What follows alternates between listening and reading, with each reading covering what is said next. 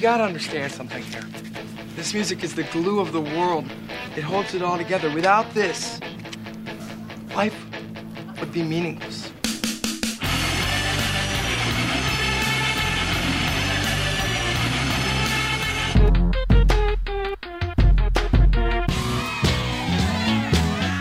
What are you getting so crazy about? It's just music.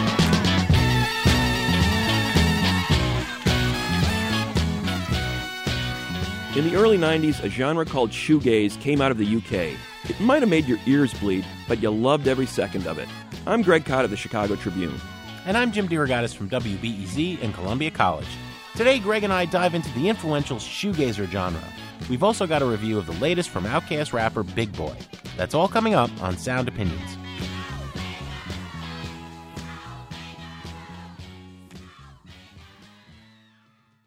You're listening to Sound Opinions, and time now to ask the critics some questions. So don't ask me no questions, and I won't tell you no lies.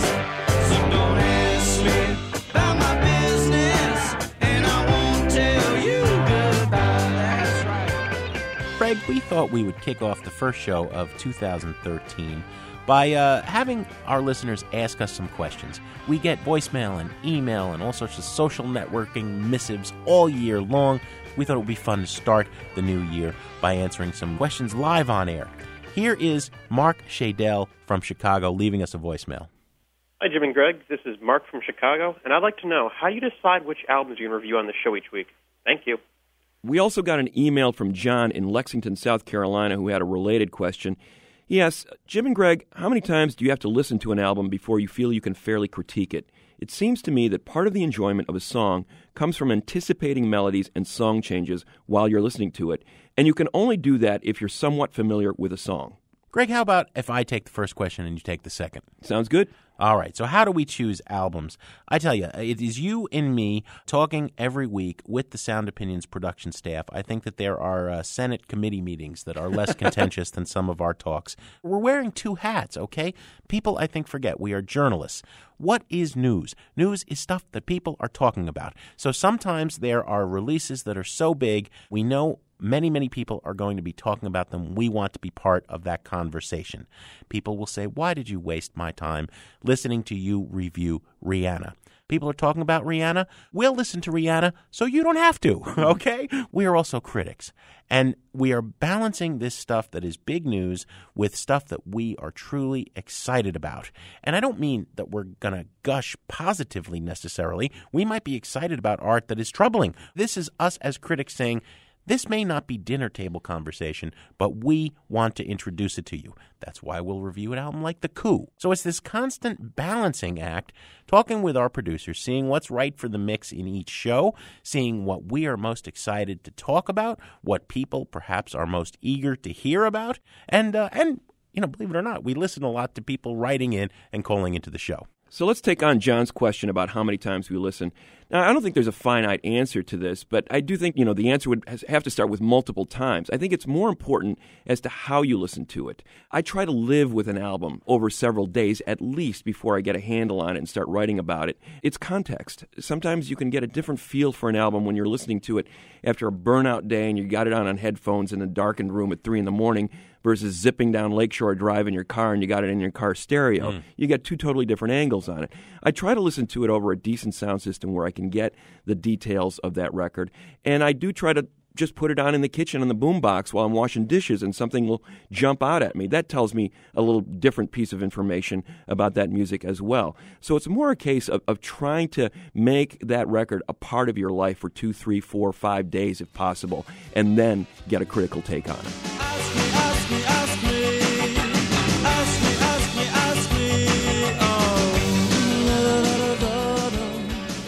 Now we've got a voicemail from Nathan Merrill in Chicago. Hey guys, just calling had a quick question regarding any recommendations you might have on how to heighten the experience when listening to albums, non pharmacologically, of course. And I'm just curious, you know, if you had any tips or tricks on uh, how to make digital files, things like that, really shine the way the artist intended. Uh, currently, just plugging stuff into like an iPad or iPhone and listening that way. And it's not terrible, but just want to know if you had any recommendations on uh, how you might make that experience a little bit better. Thanks for that question, uh, Nathan. We're going to take it on from a standpoint of how we listen to music, and it's not necessarily on iPod or iPhone. Digitally, I'll listen to music on my personal computer in my office through a pair of Harman Kardon speakers. They get fairly decent sound when you get high bit rate downloads, but I still prefer, I got to say, you know, listening to a compact disc on a decent stereo system in my office is still the best way to get that music experience. For convenience sake, I listen to the music digitally, but when I really want to sink my teeth into a record, I'll put it on a decent stereo system. Nathan, by now you must realize we don't have the luxury all the time of the highest fidelity listening experience. Washing the dishes in the bathroom, taking a shower in the morning, okay? We do have a good friend in Chicago, music writer Bob Gendron. He's been on the show before to talk to us about high fidelity. So we posed your question to him.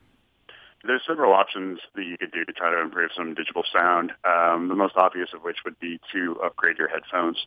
I'd suggest something made by a company called Grado. There's a pair called SR60i that are around $80 that are really good. You could also, if you really want to be a big spender, there's a company called Audeze that makes headphones that would literally change your life. They cost about $2,000, but again, they're um, they're pretty insane. The other thing you could do, which is a little more upscale and maybe impractical depending on what kind of portability you needed, is you could always buy a headphone amplifier which basically does what an amplifier in a stereo does.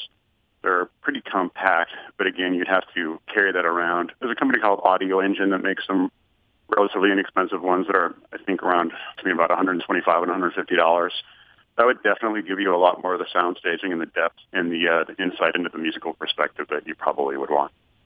That was Bob Gendron, copy editor for Music Direct and a contributor to the Chicago Tribune. Hope that helps you, Nathan, and uh, maybe for Christmas next year we can all get some $2,000 headphones. Last question comes from Chris Orr in Corvallis, Oregon. Hey guys, I know this might sound cheesy, but my girlfriend and I are looking for a good song to sing and play on ukulele. We both love music from all genres and would love to hear some of your suggestions.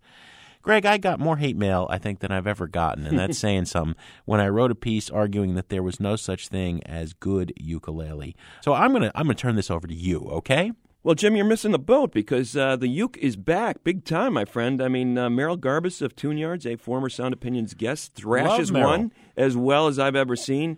Your friend Pearl Jam's Eddie Vedder put out a ukulele album uh, a year or two ago. Paul McCartney has been paying tribute to his late Beatles bandmate, George Harrison, by playing Harrison's Something on ukulele at these big stadium shows. Something in the way she moves attracts me like no other lover. Something in the way she woos me. I don't want to leave her now. Well, you know I'll be leaving now.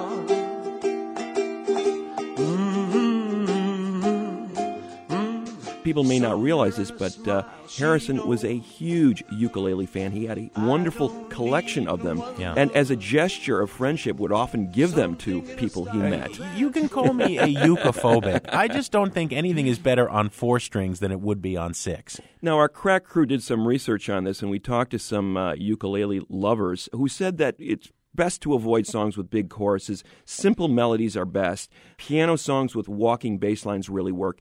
And not surprisingly, McCartney's name came up a lot in terms of if you want to just start playing some pop tunes on the ukulele, you know, go to the Paul McCartney catalog. I, I always associate the ukulele with people sitting around in a kind of a casual atmosphere, you know, on a porch or around a campfire, just singing songs that are really melodic. And I thought about the music of Weezer, specifically Island in the Sun. Come on. I mean, is that not a campfire song? Come on, Jim. Hip, hip, you know, let's go.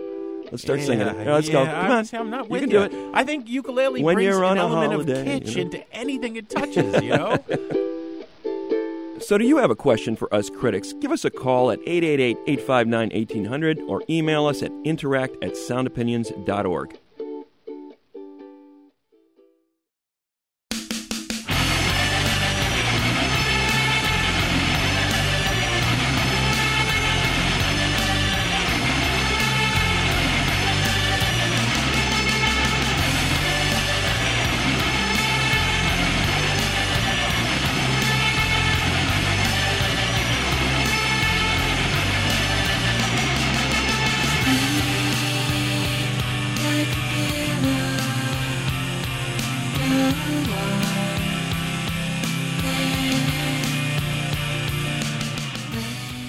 Sound Opinions, and that is the song Only Shallow by My Bloody Valentine from its 1991 album Loveless.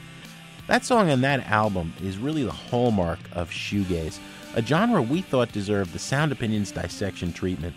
We've probably mentioned the term shoegaze or shoegazer probably three or four dozen times a year for the last five or six years. It's a period of rock history and a sound that is still very much au courant in current bands taking their inspiration from this period in England in the late 80s and early 90s. I'm going to start by talking a little bit about the name and the sound, and then you'll give us an historical context and we'll hopefully take listeners through what was worth celebrating about the shoegazer moment. Let's start with that weird name, first of all, right? The English press from the beginning was rather cynical and snarky about this new movement of young bands circa 88, 89, 1990, just before grunge really exploded in the US, this scene in England. It was of quiet, thoughtful young musicians, many mm-hmm. of them art school educated, and they were not very vociferous on stage. They stood and they looked at their shoes while turning out this amazing noise. There was a big inspiration from bands in the US like Dinosaur Jr. and Sonic Youth, which had preceded the shoegazer bands in the UK by five or, or more years uh, in the middle of the indie rock 80s in the US, but there was a little bit more attention to history.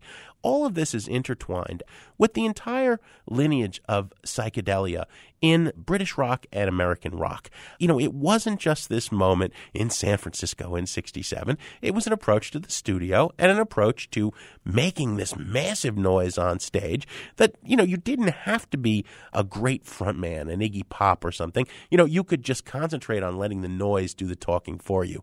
That was what shoegaze was about sonically. But where did it come from historically?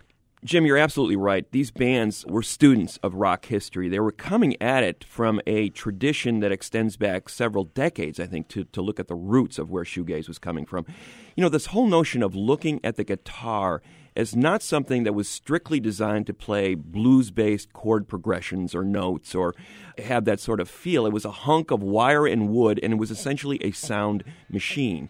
And I think you go back to. Uh, those records by the Velvet Underground in the mid to late 60s as a template for a lot of what was going on.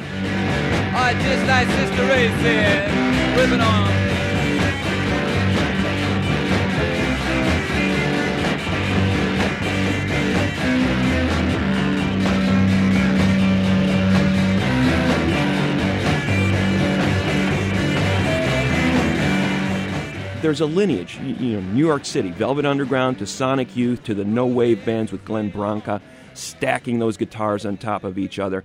You mentioned Dinosaur Jr. out of Massachusetts in the 80s as an indie rock precursor. A lot of those proto punk bands out of Detroit, the Stooges and the MC5, when they were doing some of their more free-form experiments. I would even cite the Eight Miles High era Byrds out of the West Coast California scene as an influence on this sound.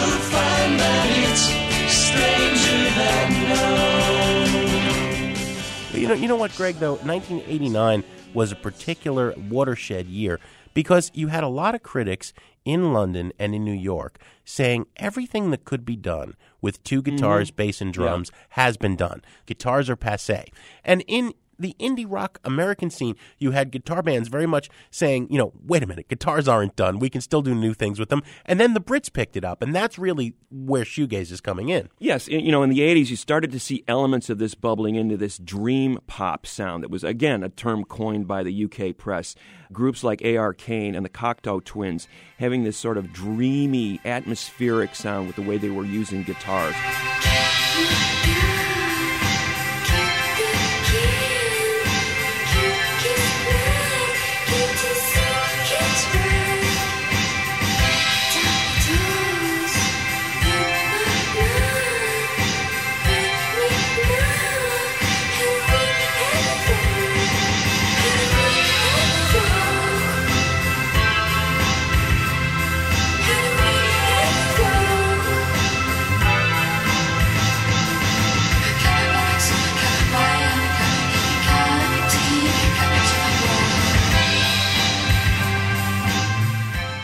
And the whole overdriven guitar sound of the Jesus and Mary chain, mm-hmm. or even the psychedelic post punk of somebody like Spacemen 3 or Chameleons.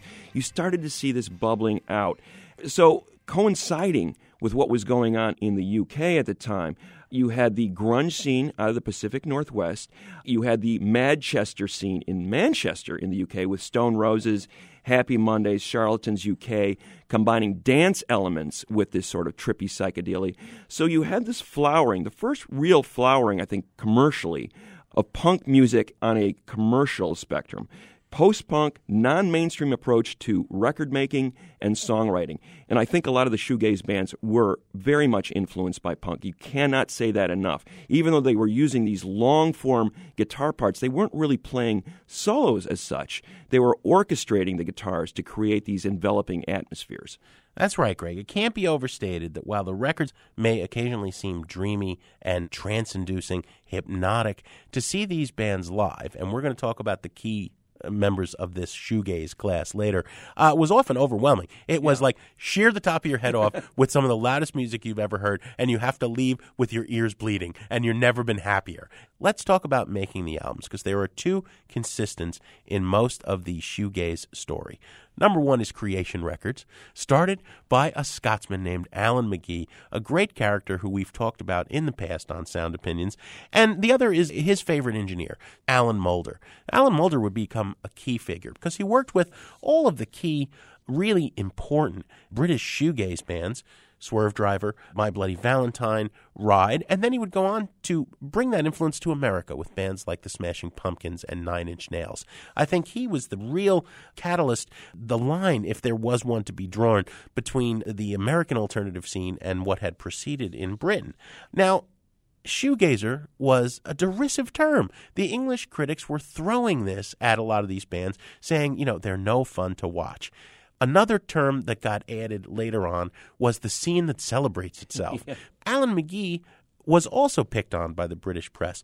Now, Simon Reynolds, one of the celebratory critics of many of these bands, he did have a thing against creation. He said it was all retro, it was all nostalgia. He was pushing for something different. He did champion one of the bands above and beyond, and that was My Bloody Valentine. We will return to our genre dissection of shoegaze after a short break on Sound Opinions from WBEZ Chicago and PRX, with a look at some of the key bands of this period. And later in the show, Greg and I will review the new album from Outkast's Big Boi.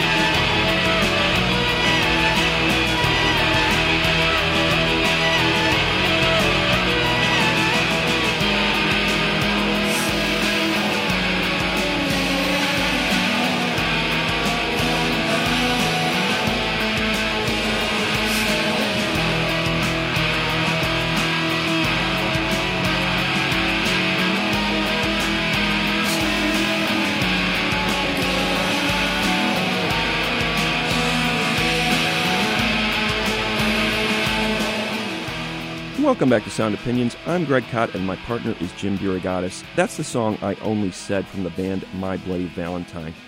This week on the show, we're looking at the shoegaze movement of the early 1990s in one of our periodic genre dissections.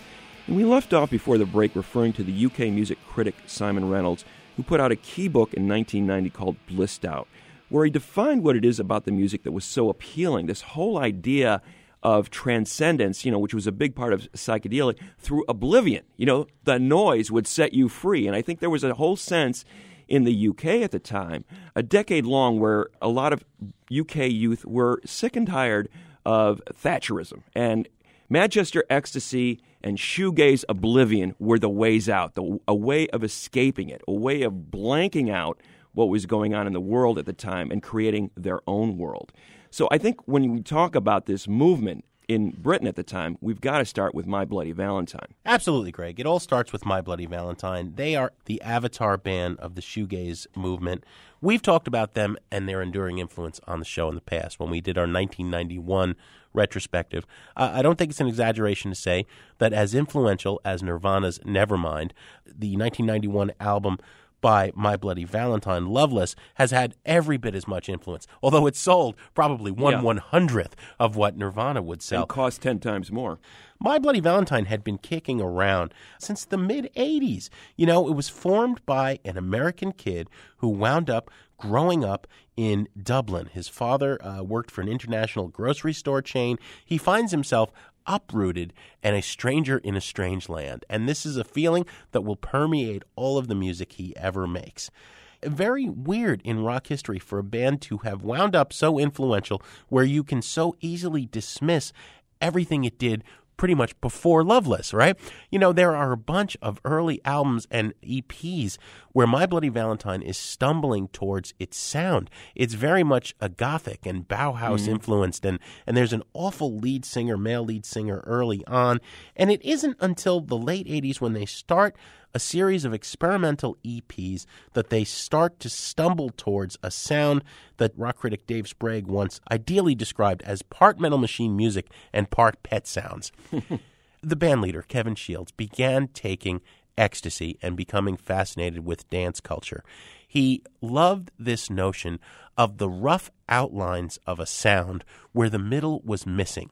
He loved to walk around a busy city like Dublin or New York City at 6 a.m. on a Sunday morning, and where sometimes there are millions of people thronging the streets, there's nobody there. He liked the emptiness of that sound, and he arrived at this technical innovation of taking a Yamaha digital effects pedal that had a backward reverb envelope setting and playing his guitar through that, strumming in a very Ramones like way. It all mm-hmm. came from the Ramones, all about the downstroke, but he would wrap his little finger around the whammy bar, a relic of the surf era, you mm-hmm. know, that vibrato. He would move the whammy bar on every stroke of the guitar, which meant his guitar was constantly going in and out of tune.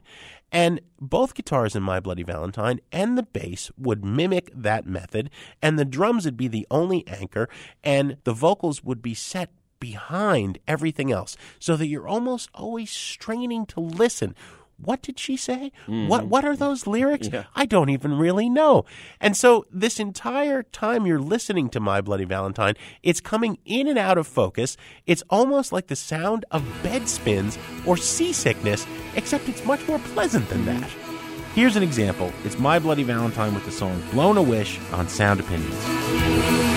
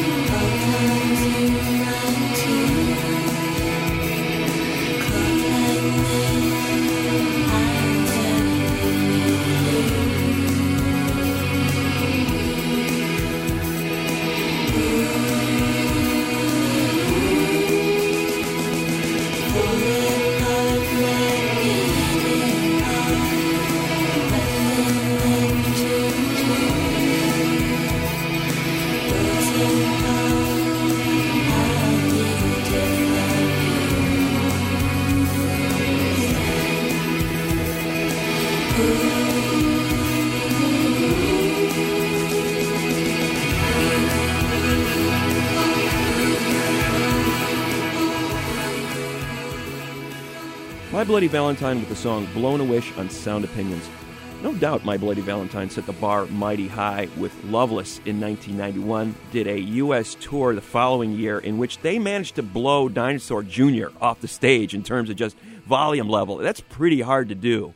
And then disappeared for, for basically two decades. We have not heard the follow up since, even though Kevin Shields keeps promising it. But he left this enormous legacy, and uh, there were a number of other bands inspired by what My Bloody Valentine was doing and inspired by the dream pop scene that was in the UK at the time, creating their own important work.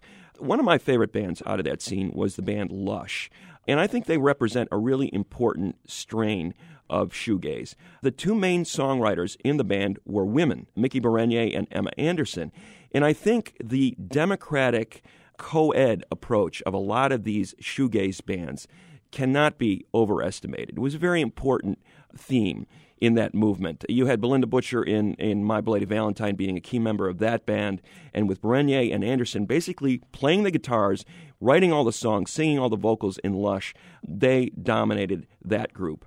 Lush was basically discovered, quote unquote, by the Cocteau twins Robin Guthrie. He saw them in a club.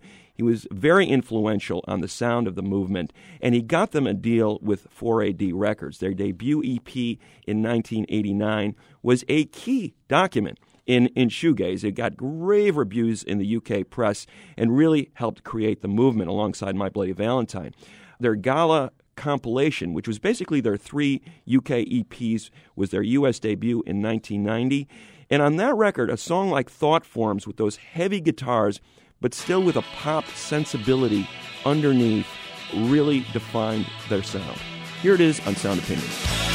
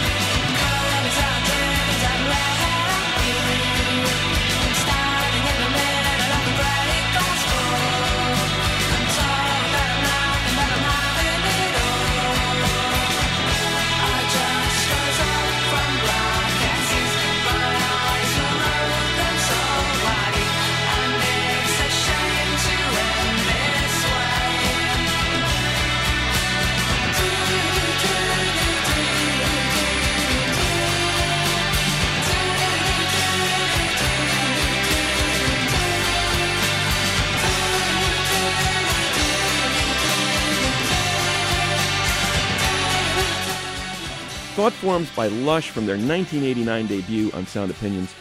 Jim, by 1994, they made an album called Split, and you can start to see the pop elements start to overtake the heavy guitars. You know, some of the shoegaze purists were probably saying, wait a minute, what's going on here? Hmm. Well, what's going on here is that shoegaze was colliding head on with another emerging movement in the UK at the time called Britpop. You started to see the emergence of bands like Suede and later on Oasis and Blur starting to take over the scene. Already by 93, 94, shoegaze was being shoved to the margins. And a single like Love Life was the response of these bands to that new sound.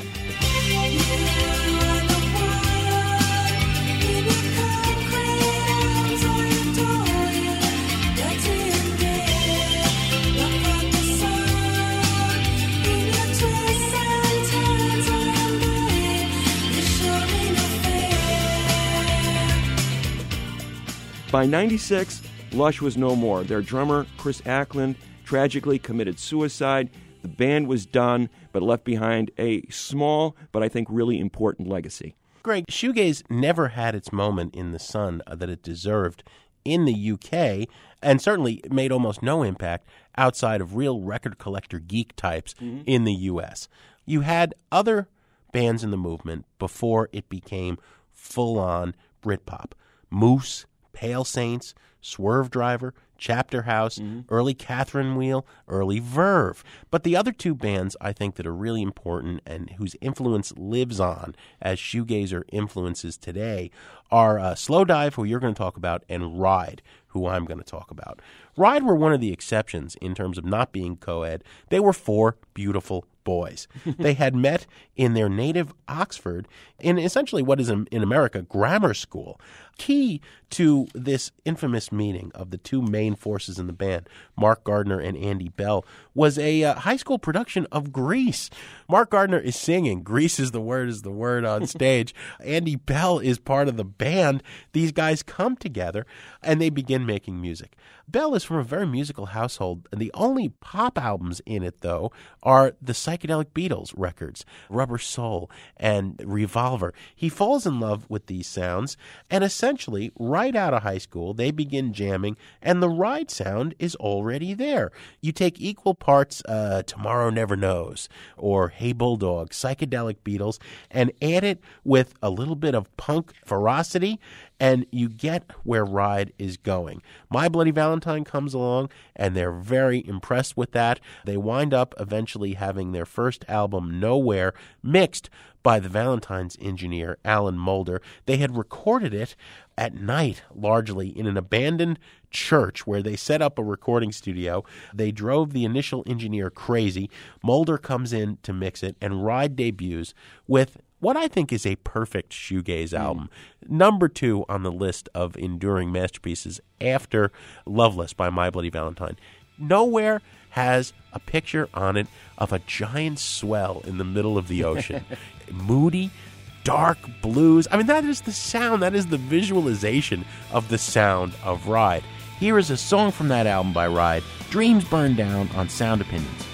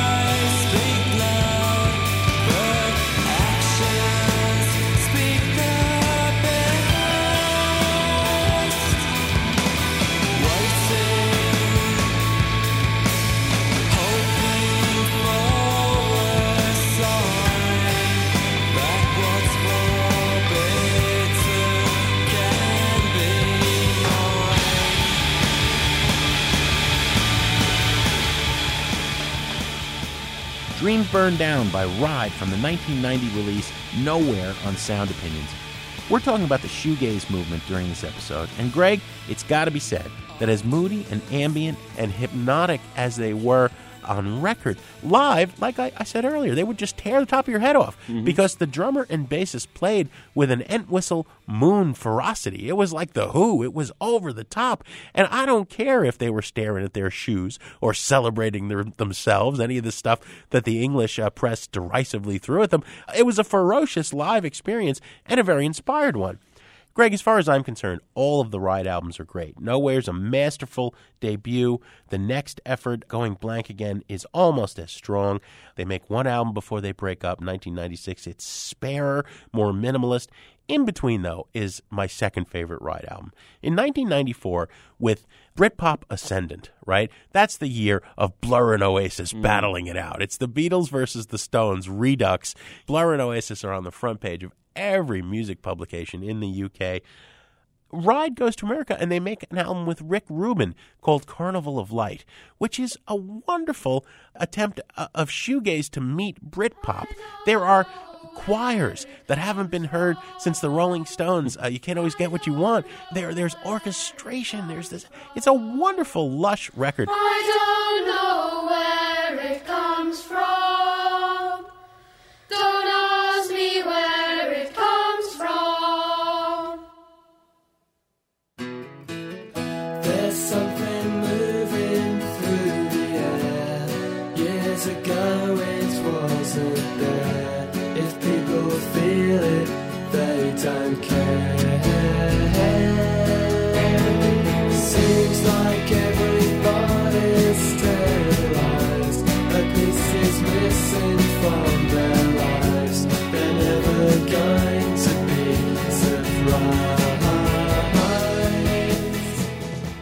The group was trying to change with the times. It never really gained any foothold in America and didn't get anywhere near the respect it deserved in the UK and finally breaks up after that last album, Tarantula. And here is the most tragic part. Mark Gardner uh, continues to produce many young bands, and he's, he's very respected. You know what Bell is doing? Bell winds up joining Oasis on bass. He was a great guitarist, a great singer, a great songwriter. He winds up as the fill in bassist, and he continues to work with Liam Gallagher. Hmm. In my book, this is the equivalent of John Lennon having been tapped to join Herman's Hermits. Oh. It is just so wrong to see this wonderful shoegaze talent frittering away his life for a paycheck with a far more mediocre outfit. A big paycheck, we might add. A big paycheck. Something he never saw in Ride, unfortunately. No, you're absolutely right, Jim. A hugely underrated band. Never really got their due in the same class as My Bloody Valentine. Even more underrated, I think, is uh, Slowdive, mainly because I think they really didn't sound like any of the other shoegaze bands. Yeah. I think in all of them, you can find traces of punk. There was that drive underneath those layers of guitar. In Slowdive, it was all about this lulling, lush sound. We talk, we use this term atmosphere or atmospheric a lot in describing these bands. Slowdive was all atmosphere. I mean, the slow dive, the slow swoon, that was their sound, and they were experts at it. Five piece band, three guitar players, including the core members Neil Halstead and Rachel Goswell, who met as school kids and had been together ever since in bands. Uh, Slowdive was their great achievement. And ding me on this one because Brian Eno plays a role in this music very heavily. He was an influence on all of shoegaze, and it really is only us trying not to be a cliche that we haven't mentioned him yet. Well, truly, and he, he in fact shows up on their second record, Souvlaki, uh, released in 1993. But I think the whole idea of Eno and those ambient records he started making in the 70s played a big role in Neil Halstead and Rachel Goswell's thinking about how this band should sound. That the music could function both as background and foreground. It had a very utilitarian value.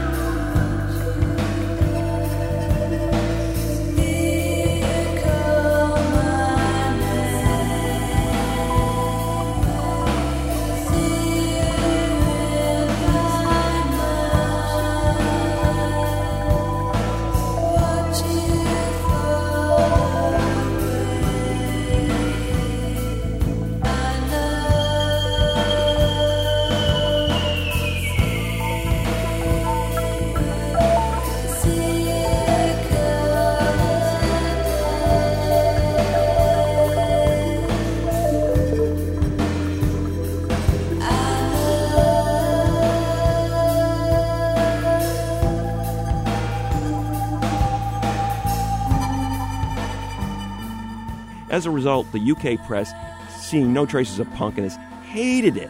You know, they, they totally wrote this band off. But man, I went to see them once on a tour, and I remember hearing the first few minutes of the first song, and I go, I've never heard a sound as deep and rapturous as this. I felt like I was being enveloped in a cocoon of guitars, and it was a really wonderful, rapturous feeling.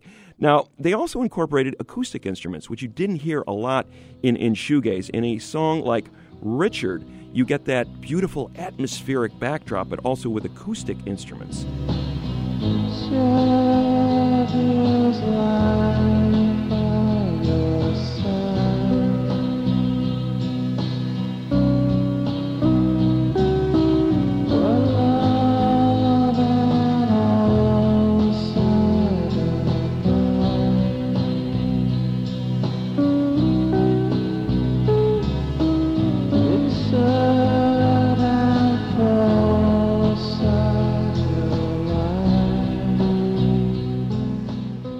Later on, Halstead starts moving completely in the ambient direction. By the time of their last record, Pygmalion, in 1995, it was essentially a Halstead solo record that was basically all ambient atmosphere. The Eno influence had completely taken over to beautiful effect, but meanwhile, the band was completely written off.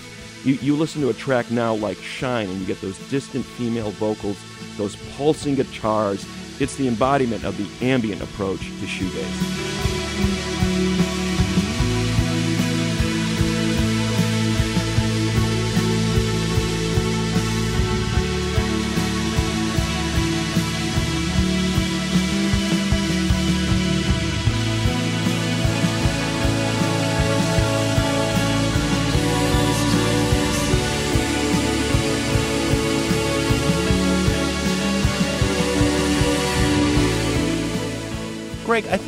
Desire to marry rock drive with a certain kind of otherworldly ambience is what carries shoegaze into the present moment. Certainly, a lot of the young bands that are drawing their sonic influence from this era, they never saw any of the shoegazer bands live. I mean, I'm starting to feel like an old man, right? When we talk about grunge and shoegaze as nostalgia, so there's an idea that's being uh, brought forward. I I wouldn't say that it's slavish imitation. Just look at the diversity of so-called new gaze or shoegazer revival bands. Beach House and Crystal Castles sound nothing like Blonde Redhead and Deerhunter. Tame Impala and Silversun Pickups don't sound anything like Cloud Nothings or Yuck. They're all very individual bands that are all taking one element of shoegazer. No doubt, Jim. I think the records really hold up, and you can hear it in the way these new bands are incorporating some of those sounds into what they're doing today. You know, I'd add the Big Pink to that list, A Place to Bury Strangers, Besnard Lakes, who we had on this show a few years ago. Fantastic example of updating that sound. Explosions in the Sky, The Warlocks, Mew, the Pains of Being Pure at Heart, Serena-Maneesh out of uh, Norway, and Kinski, to just name a few that are still influenced by this sound today. The place to end, Greg, might be the fact, and I'll use his name for the last time. what Brian Eno said about the Velvet Underground is equally true of these shoegazer bands. They may not have sold a lot of records in their time, but it sometimes seems like everybody who bought one went out and started a band of their own. And that's ultimately a pretty high tribute to any group of musicians. That wraps up our take on shoegaze, but we want to know what you think. Share your thoughts on this musical genre or anything in the rock universe at 888 859 1800. Next up, we'll see what Atlanta hip hop star Big Boi has to offer. That's in a minute on Sound Opinions from WBEZ Chicago and PRX.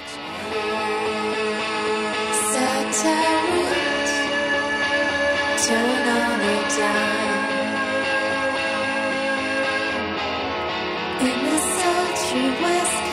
Road, amongst hopeful and the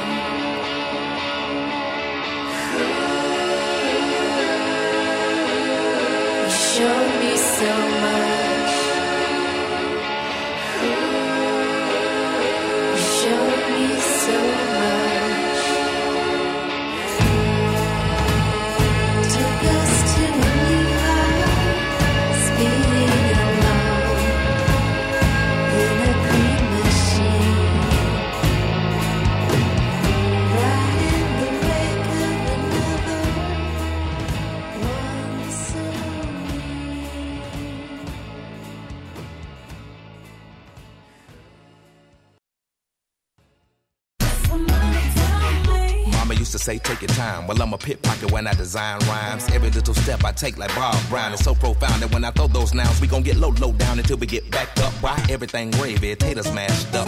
You know I keep a full plate and a full thing of hot ones, throw away that eights. But Welcome back to Sound Opinions. I'm Greg Kot with Jim DeRogatis, and that is Mama Told Me from the new Big Boi album, Vicious Lies and Dangerous Rumors.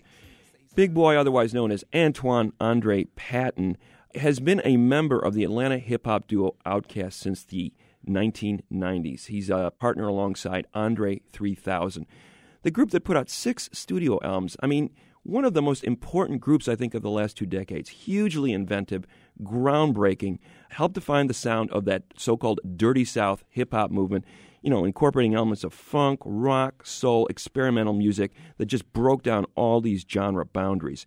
Now, the group has been fairly quiet in the last decade. Their last official studio album was a double album that came out in 2003 called Speakerboxxx The Love Below, essentially two solo albums that were put together. And then in 2006, they participated in the Idlewild soundtrack, and they really haven't been collaborating much ever since.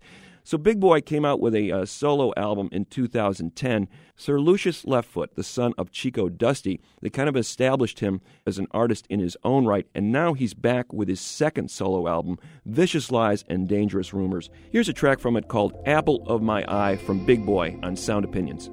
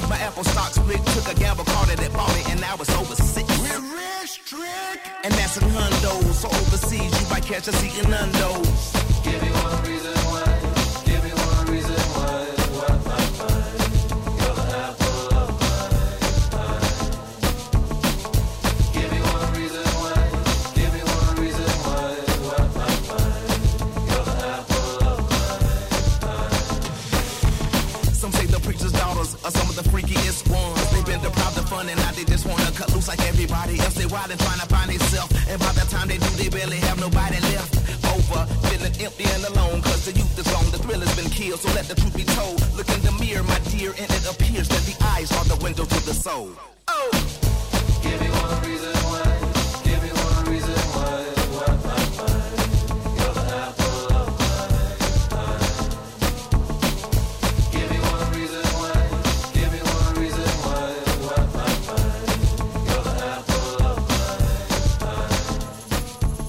That was Apple of My Eye by Big Boi from his second solo album, Vicious Lies and Dangerous Rumors. You know, I think it was easy to see in Outkast Big Boi as more of the sort of southern street slanger and Andre 3000 as the futuristic genre warping music maniac. But in the solo careers so far, Big Boi giving us these two records, he's really been incredibly inventive and all over the map musically. This to me is inspiring. It is hip hop at its best. It is trying to push the envelope. It's not a perfect record. I'm not saying that. Big Boi has played a lot of big rock festivals in the last couple of years. He has met a lot of indie rockers. He is working with some of them on this record. We have collaborations with Wavves. We have upstate New York indie pop duo Phantogram, whose vocalist Sarah Barthel is singing on three of these songs. We also have a lot of more traditional hip hop cameos T.I., Ludacris, Kid Cudi, ASAP Rocky. It's hit and miss. Depending on the quality of the guest, there are some brilliant moments here and some inspired pairings. The music, I think, is consistent throughout in just trying to bring different forces into that classic Outkast Southern hip hop sound. I- wish at times Big Boi had more to say. I think sometimes he's not talking about much of anything at all. And on the other other hand, there, there are some just inspired, brilliant moments where he's talking about how much he loves looking at a baby in a onesie. Mm. you know, it's like, wow, I wish you would focus just a little bit more. But for anyone who's cared at all about Outkast or about artists who are still trying to push the genre boundaries in hip hop, this is definitely a burn it record at least. You have to hear this record. Jim, this record just illustrates for me how much I miss Outkast. I mean, these two guys need each other. Andre 3000 and Big Boi, could you just figure out a way to get together and make another record, please? It's become clearer and clearer that they balance their worst impulses, right? Well, well, it's true, and I mean they, they do need each other. Big Boi is definitely working Andre 3000 territory on his two solo records. He's getting into that quirkiness, as you said. He was kind of known as the sort of down to earth party guy on the th- on the Outkast records. Here, he's definitely experimenting a lot more. But again, it, you know, it doesn't all work. The first solo record was filled with guest stars. The hit and miss ratio was a little bit more on the hit side. Here, I think he's got some huge misses. You know, the track lines with ASAP Rocky and Phantogram, Shoes for Running with B.O.B. and Wavves is just a, a total loss, I think. When he hews closest to tradition, you know, the echoes of Outkast in Apple of My Eye or She Hates Me with Kid Cudi, or In the A, where he just does that straight up dirty South hip hop with T.I. and Ludacris, you know, that's when he's at his absolute best. It's a burn it record for me. So a double burn it for Big Boi's Vicious Lies and Dangerous Rumors. Greg, what do we have on the show next week? Next week, Jim, good stuff. We've got an in studio visit from Aimee Mann. Greg, as always, we have some thank yous to say on the way out. Sound Opinions is produced by Jason Saldanha and Robin Linn. Our assistant producer is Annie Minoff. Our intern is Griffin Waterman. And our executive producer, our fearless leader, Torey Southside Malatia, is always staring at those New Balance shoes of his.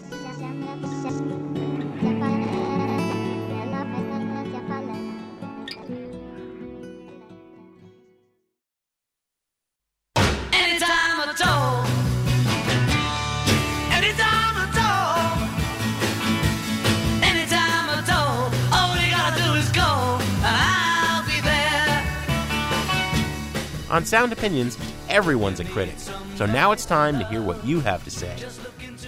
New messages. Gentlemen, Bill Ford calling from San Francisco, and I couldn't agree more on the Alicia Keys review. If Alicia Keys is hands on her projects, perhaps her hand should be off because uh, her songs do nothing but meander. And it seems to me that you could sew about five of her songs together to make one good song. It's she's so frustrating because her potential is, as you said, so high, and I'm waiting for something to happen, and it just doesn't happen. He says,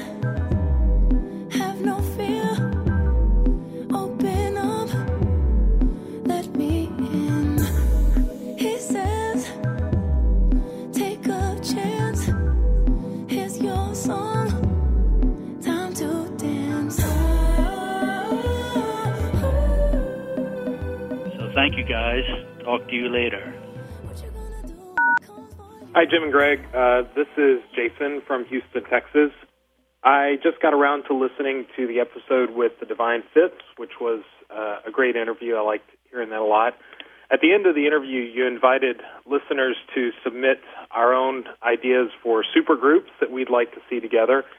And immediately, the first group of people that came to mind uh, could either be a horrific disaster or possibly the best supergroup ever and that would be to put together Brian Burton, aka Danger Mouse, Beck Hansen, aka Beck, and Jack White, aka the ex Mr. Meg White.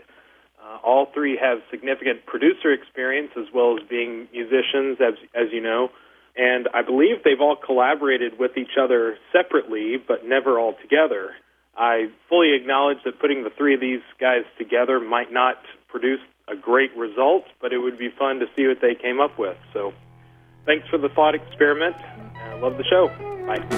I just started hating some people today. Talking trash behind your back all day.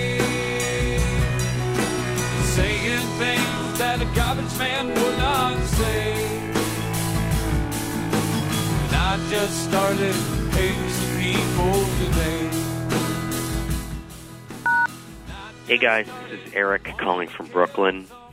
I just want to thank you for your episode about supergroups, uh, especially the Golden Palominos. I have to say, two of my favorite artists in the 90s were REM and Richard Thompson. And when I found out that, that Michael Stipe and Richard had appeared on a song together, it was it was like two rock gods coming together to create this genius work of art. I just couldn't believe it. That one song, Boy Go. I mean, that that will always have a special place in my heart. Keep up the awesome work, guys. Thanks a lot. Boy, you trouble, boy, you get, can't take the heat. Sitting on home, a hurricane you to your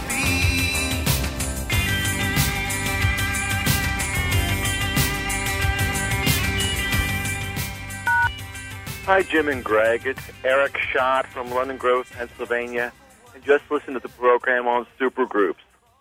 I like the show's concept, and most of your choices were spot on. Anyway, I felt certain you were going to end up in 2007 in what I thought was a supergroup, the good, the bad, and the queen. Quite a pedigree. You got Tony Allen from Africa 70, Paul Simonon from The Clash, Simon Tong from The Verve, and Damon Albarn from Blur and Gorillaz. It's just one self-titled album with one track, Herculean, is certainly on my desert island list. Well, thanks for the show always, and have a happy new year. Bye-bye.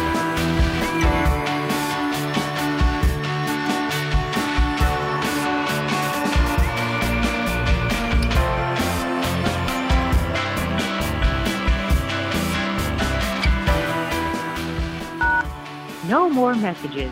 To give us your opinions on Sound Opinions, call our hotline, 888 859 1800. We'll be back next week with more Sound Opinions produced by WBEZ Chicago and distributed by PRX.